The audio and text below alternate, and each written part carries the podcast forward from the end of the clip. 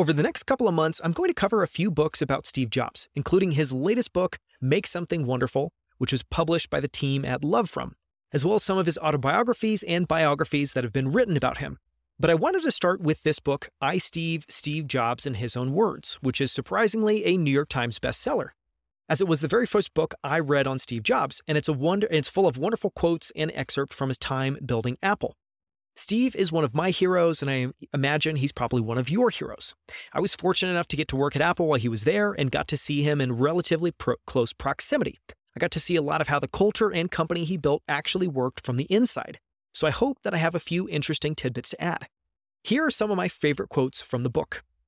On Apple's secret, Apple has a core set of talents, and those talents are we do, I think, very good hardware design. We do very good industrial design. We write very good system and application software, and we're really good at packaging them all together into a product. We're the only people left in the computer industry that do that. A quick quote on why having a diverse set of life experiences matters. A lot of people in our industry haven't had very diverse experiences, so they don't have enough dots to connect and they end up with very linear solutions without a broad perspective on the problem. The broader one's understanding of the human experience, the better design we will have. And finally, a quick quote on the design of the iPod. Look at the design of a lot of consumer products. They're really complicated surfaces. We tried to make something much more holistic and simple. When you first start off trying to solve a problem, the first solutions you come up with are very complex. Most people stop there. But if you keep going and live with the problem and peel more layers of the onion off, you can sometimes arrive at some very elegant and simple solutions. Most people just don't put in the time or energy to get there. We believe that customers are smart and want objects which are well thought through.